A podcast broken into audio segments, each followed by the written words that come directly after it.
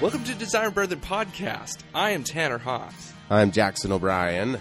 And unfortunately today, Dave has fled the country. He's gone over the border.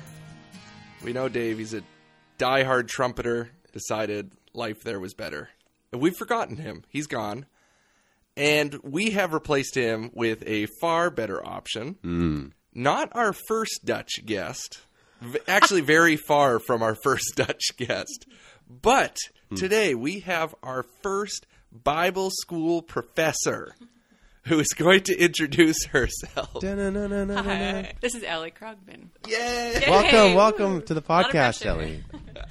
A lot of pressure. Put a lot of pressure on her.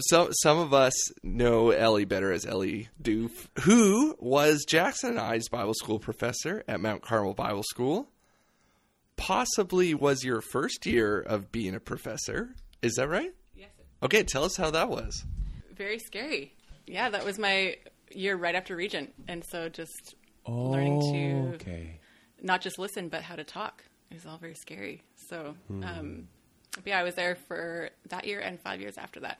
So, and now we're here in Vancouver. So Ellie is she wears a lot of hats. It's interesting because it's like seeing your teacher outside of school in like the grocery store. You're like, who are you? You're a human being? Ellie is a human being, actually, in fact, and went to Regent where her husband is right now. He's a year ahead of me. So she graduated there. She went to Mount Carmel for 6 years. She then youth pastored for a while and recently is done that because she is a new mom. And tell us about your baby. Okay. Her name is Alice and she is on the top of the charts. She's in the 100th percentile for all the things. So she is very large and loves smiling and is really good at giggling. So she's just great. Those are Alice super important categories for the percentile scheme. Smiles a lot. Super giggly. Yeah. Those are so hot. Those are so good. Yeah. Really proud. Super proud. She's great. She was smiling at me, but man, she is a round mound. She's something else. She's so cute. I hope she listens to this. Ellie is low on sleep, but is also more intelligent than the rest of us, so this should go well. Mm-hmm. She should kind of balance out somehow. This week we're talking about the Billy Graham rule. His old rule is coming back because, well, first of all, let's talk about it. The Billy Graham rule. Jackson, why don't you explain the Billy Graham rule to those who have never heard of it? Right. As I understand it, the Billy Graham rule is that this evangelist has prohibited himself from having alone, like, meetings, usually eating, but like meetings with people of the opposite gender. And so Billy Graham, unless it's his wife. So the context of that, you're right, Jackson, is in 1948, Billy Graham was a young traveling preacher where there was a lot of exploitation of that role and it was starting to get a bad name. People would get a bunch of money off of an offering, would exploit people spiritually, and would cheat on their wives on every stop of the way kind of thing. So him and his friends made four rules that they lived by. The most famous is let's avoid sexual accusations, immorality. Let's make a hard rule. We're never going to meet alone with a woman. And then the other ones were about money and how they collected money and about accountability with numbers and reporting accurately. Oh, right, yeah. And I think there was one about not criticizing other churches. Those are the four rules. And these rules have, like, especially the Billy Graham rule, the sexual immorality, have become really popular among evangelical Protestants. I would say probably most pastors I've met follow some version of this rule. Probably a lot of elders, deacons, businessmen, policemen. Not just men, but probably mostly men follow this rule. Have you guys ever heard of it before this week? No, I hadn't heard of it. I think when it was explained by you, Tanner, and just some of the things that you were talking about, it makes sense, and I can see that it happens, but it's just not something that I had ever, the name had never been put to it. So yeah. I heard about it. My mom told me about it at first. and she went over it like it was an extremely noble thing, and that it was basically biblical. And truthfully, I'm not married like you two, but in my dating relationships, I've been really conscious of that, and it's shaped a lot of how I interact with other girls when I am dating someone, which might be a really weird thing, but it does. It doesn't seem that crazy. I also learned about this from a pastor, maybe at Westlock Gospel Chapel, just talking about how pure and awesome Billy Graham was, and really loved this. Just thought this is brilliant. And they talked about, when Billy Graham would go to a hotel room, he'd have someone check and make sure that the TVs didn't have the adult channels and stuff, because that's a temptation for people on the road. And he just really made sure to keep his marriage sacred, and thought that is just incredible. So have so much respect for him, and have heard it talked very highly of. And then, so knew about that from a young age. Didn't know it was called that, but the Billy Graham rule, and haven't really questioned it until this week, where the reason it's in the news is the Vice President of the United States, Mike Pence, is an evangelical Christian, and he, in 2002, there was an interview about his wife, Karen Pence, where he said, he didn't call it the Billy Graham rule, but he said, I don't meet alone with other females aside from my wife. I don't eat with them alone. And also, I don't go to events where there's alcohol unless my wife is with me. So that happened in 2002. It was kind of dug up last week in an article, people exploded. And this was a perfect example of the left and right each having something that they could just rip each other's throats out with. So the left said right away, this is horrible. This is discrimination against women. Your female staff would not have the same access to you as your male staff. This is also perverse that he's not able to control himself. This is an example of rape culture. This is it objectifies women, and so only bad things. And then the right said, this is the greatest thing in the world, and anyone who's against it obviously wants to cheat on their wife. And look at Democrats. Bill Clinton cheated on his wife, so Democrats are dumb. And it's just everything that this is a good thing, because this is a very normal thing among evangelical Christians, where they were surprised that it was attacked. So I don't want to talk about that political scandal. I don't think it's very helpful. And honestly, a lot of the arguments that have happened this week have been very unhelpful, because they're by people who are refusing to talk to each other or talk to the other side, because there's political momentum at stake. So I would love if we have a real conversation about this. As Christians, I think we should be able to, in humility, reevaluate our practices and say, is what I'm doing hurting other people? Or is this a wise way of protecting a marriage? So with all that in mind, Jack, give some examples of flesh this out. What would this rule look like in our churches, in our lives? From what I can tell from the leaders, this is just standard policy, as you've said, it just makes sense to them. And I don't know how it would look if you're working in the kitchen and you end up in the same room as a woman, and you're oh, okay, does the rule apply here right now? Or you make like Joseph, you leave your coat and you get out of there, because she'll jump on you, man. You got to watch the women.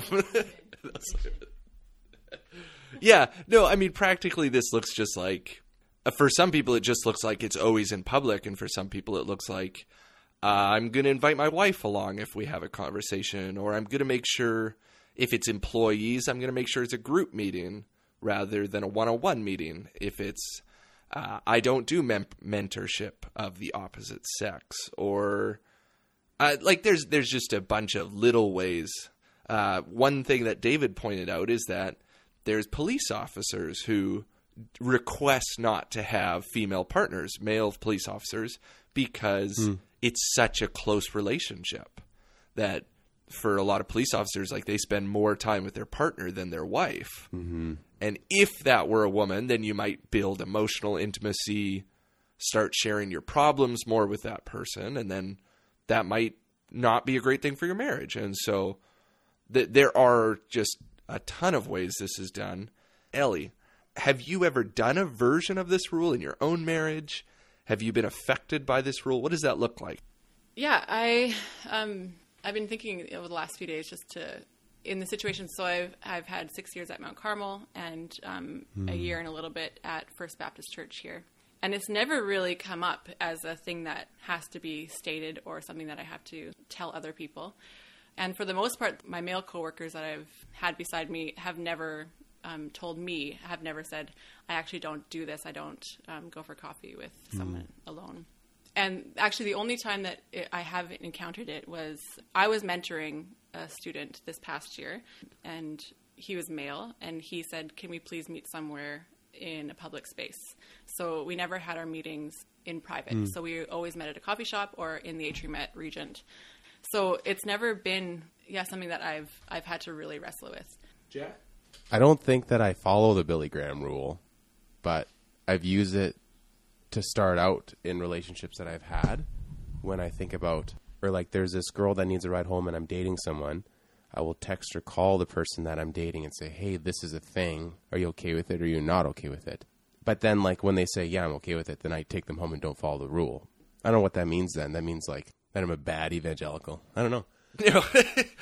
No, I mean, the rule, when we say rule, I mean, this is everybody's personal conviction, whether they're following it. It's just that there are a lot of Christians in our circles who are, or some variation of it, right?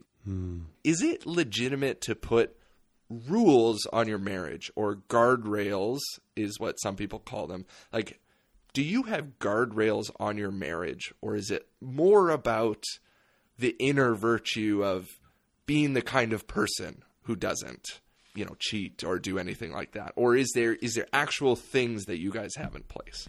I was talking with Aaron about this morning, and Aaron's my husband, and we were trying to discover if we have a rule or not. And I think by asking that question, we probably don't. And I think for myself, I was telling Aaron, like, I don't feel super comfortable, say if I was that police person and my partner was a male, like spending that much time with someone, I would be uncomfortable with that. Just, and maybe that's a personality thing. Maybe that's just who I am, but I would have a hard time with that. But I don't have a difficult time, with, that mentoring in a public space.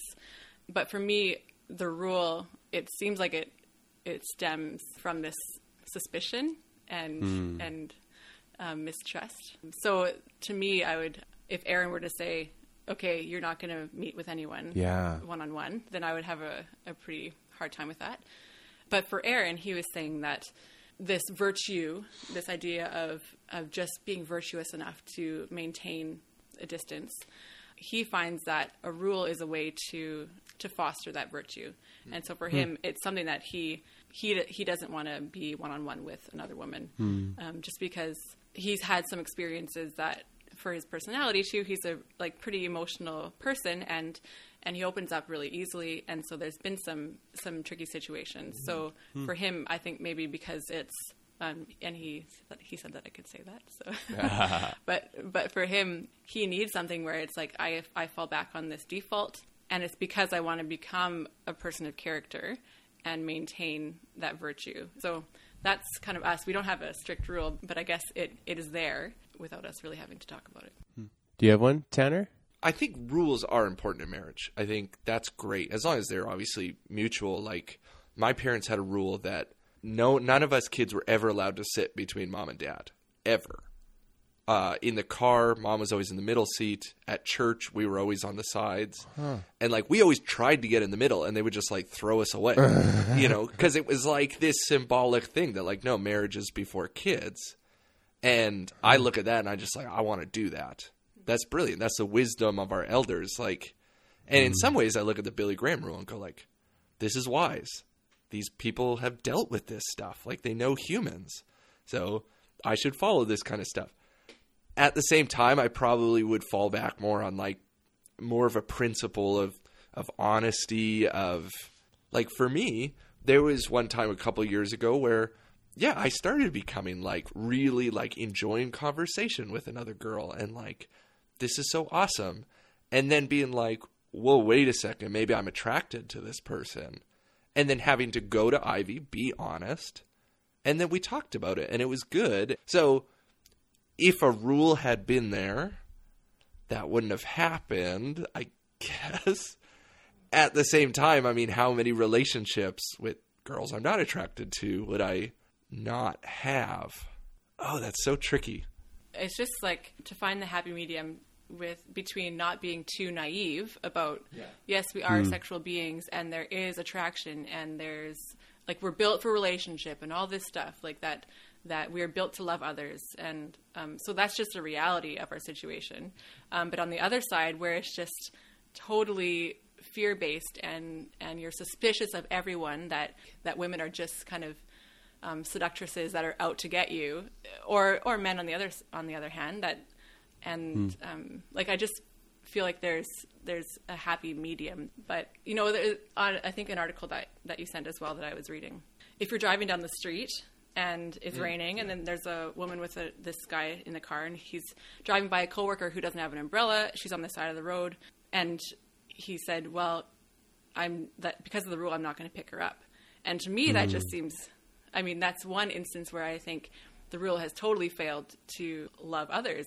It sort of just seems Pharisaic. Like, my rule and my morality are more important than the well-being of another. And well, but I mean, I'm sure this person would say, like, man, if the person was in trouble, like, I'd give them mouth to mouth, even though I'd have to kiss a girl. Like, it's not like, I'm not convinced these people are total Pharisees. These are people who are just saying, like, I don't want a hint of this. I don't want people to ask questions or be like, saw you driving them home. Right. It's because their morality is more important than helping the other person. Isn't that the case? Maybe. I mean, there's people who pointed out, like, well, Jesus didn't follow the Billy Graham rule because, like, he talked to women at the well when it was, like, not supposed to happen, one-on-one. Yeah. Okay, so we've kind of talked about the heart of the Billy Graham rule, which is about marriage. But the practical aspects on the people around us, if people in our church are following this, if pastors, if Bible school professors. Question for Ellie. Do you think the Billy Graham rule turns women into sexual objects? Because this was an argument that was in some of the articles, that it means you're treating every woman as a potential sexual partner that you need to avoid. And it creates fear between a whole gender. Do you think that's true, or I don't know? Yeah, I think the rule can be applied a lot of different ways. When I was working at First Baptist, there was a plan to protect policy that was in place, and that said that you can never be in a vehicle with another gender. And to me, that just seemed to protect the other person.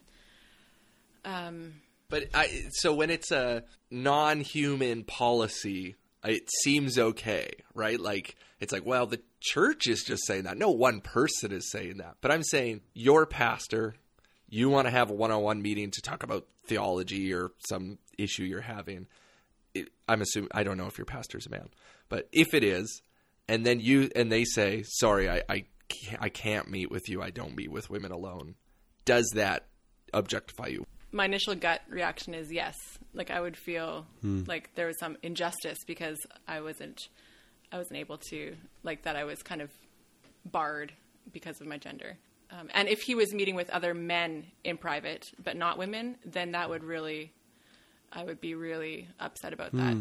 If he was saying, I don't meet with anyone in private, like one-on-one, then I would say, okay, great. Yeah, that's such the hard part of the rule, is it's so blanket of a gender that, and I think there are some pastors and some politicians, especially because this was a political scandal that came out, scandal in air quotes. It's the opposite of a scandal. Right. I just don't meet with either gender, right? And, like, that's sort of Mike Pence's situation. He says, like, I just almost never go to meals with either gender because I go home to my wife, which is, like, good on you, you know? But when I do think, honestly, probably the people I know who follow this rule is not an equal thing. They would be willing to meet with me if I asked them, but they would not be able to meet with Ellie, right? Mm. In a work context, in a church context, in a Bible school context, is this discrimination against a gender? Like, are we not treating both genders equally? Are we not giving them the same dignity? I don't know. Jack, what do you think? I know I would be, for the amount that I love talking about theology, I would be totally chapped if a pastor was meeting with other people to talk about it and said, no, I don't want to meet with you because you were born differently than I was. Well, yeah. And to me, I think that if there was any, you know, I can understand if they don't want to meet in private, but if they wouldn't even want to meet with me in public one-on-one, which I think is a very different thing, that would not be right. And I'd want to approach that person and say, I don't think this is fair and just. Right. Yeah. Where like a lot of pastors might say, well, I can meet with men and women just as long as it's in public, where that would make a little bit more sense. I'm struggling with this partly because I do think it would shortchange you as a woman. If you're a congregation member who likes theology, so you start meeting with your pastor over a beer or over a coffee and just talking about theology, and you realize, like, this is something I love, and these are the kind of interactions that eventually make people become pastors, is because they meet with their pastor and they realize, like, wow, this fits me. And if a woman's never able to have that interaction, that, like, they'll just never learn that that's what they want to do. Like, these are what we're talking about when we talk about systemic barriers to becoming a Bible school professor, you know, where if I'm at Carmel and I look at Ellie when she was there and she led the service component, the impact program, and I thought, like, man, that just clicks with me. I want mentorship from Ellie on how to get that position. And if I were not allowed to because I was a man, because she held this rule, and she was like, oh, but there's other professors that are your gender that you could – I'd be like, nah, it's not the same thing. Like, the pastors who say, oh, well, you can meet with my wife, it's like, well, I'm just not sure that's the same thing. Sorry. Like, so I'm just struggling. Do you think – how do we think through this? Yeah. I think I've never had an opportunity – I've never not had an opportunity to meet with someone who is in leadership, who is male. I've never been kind of shut down and shut away from that. Yeah. Yeah, thankfully. Like, I think I'd probably have, yeah, different opinions, and like if that had happened. This is not necessarily answering the question, but I wonder what the correlation between men who are in leadership positions, I'd say within the church, if they hold to this rule very strongly, and if they actually think that women have a role in leadership, sure, like what that correlation is. Because I would say that if there's someone who's not really allowing that relationship, that correspondence, maybe doesn't even think that women should hold that position. Right. So if you're somebody who's believes strongly that women should not be in church leadership, that's what the Bible says, then it wouldn't seem like an issue that you're not giving them the access to become a pastor or a Bible school professor. Yeah. Is that sort of what you're saying? That's right, yeah. And I'd just be curious to know what sort of correlation that has. But okay, Jack and Ellie and me, we're going to answer real quick, because I think this is also part of it, is the accusation sense, where a lot of pastors say, this is all great, I'd love to be equal, and this all sounds good in theory, but in practice, if I met with a woman, I'd get accused. Or something would happen. I'd get run out of town, like, because other people are following this rule. Other people think this is very important. So, because this is sort of where I'm at, where I go, I don't think that's a great rule. I think the rule does a bit more harm than it does good. I would do some lesser variation of it. Maybe I would only meet in public. I don't know. But if I were to reject this rule, I feel like I would get accused or something, not by the woman, but by like the congregation. Do you know what I mean? Do you think, like, as a congregation member, Jack, if your pastor, what you knew was meeting in private with women in the church to help them through issues, that would be okay with you? Brethrenly, I would be suspect towards it, you know? Brethrenly, okay. And so I think that, like, I don't know what that would make me think. I would just wonder why. Like I wouldn't be able to help but judge it. I don't have the capacity not to, because within, like, that's why I said brethrenly, like within my context, that doesn't click in my head that that's a normal thing. No, I know that I would start judging, because it just, and that's probably a problem, but I think that, I'd really want to know if they have like a bunch of people around them who are holding them accountable for what they're doing. Yeah, there's a situation that Aaron and I know of in central Alberta where it went very, very badly, like, and destroyed a community. And I wonder if there had been just a little bit more accountability, not necessarily a rule that says you can't do this, but just people around them that know what's going on, know the calendar, and even know some of what's being talked about, and are saying, hey, maybe you shouldn't be talking about these things. So just keeping some of those guardrails intact for those conversations, allowing them, but having, tons of accountability around them. I think there's like, it's not either, can't be either or. That's a good way of saying it, Ellie, because we all do know marriages that leaders or elders or deacons or whatever, or whoever, that this has happened to them because maybe they didn't have these rules. There's a part of me that goes, if you're going to cheat on someone, like, I'm not sure this rule is going to stop you. There's part of me who goes, maybe it would stop you. I don't know. Like, a good example would be like Billy Graham's grandson just got, taken out of his mega church because he had multiple affairs. Like, we're all very fallen people. These things can happen. So I think it's good we're discussing it. I think it's good that we're listening to the wisdom of earlier generations, but I hope that people are challenged by this conversation about how does this rule look and is it hurting people? That we all think through this, I think, is the best part. I'm going to transition into a game show. Of course. What? It has been like more than a month since I've done a game show, so I'm so excited, but I'm a little rusty. This might fall through.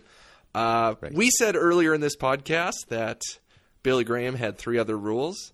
Well, I have actually discovered many other of Billy Graham's rules.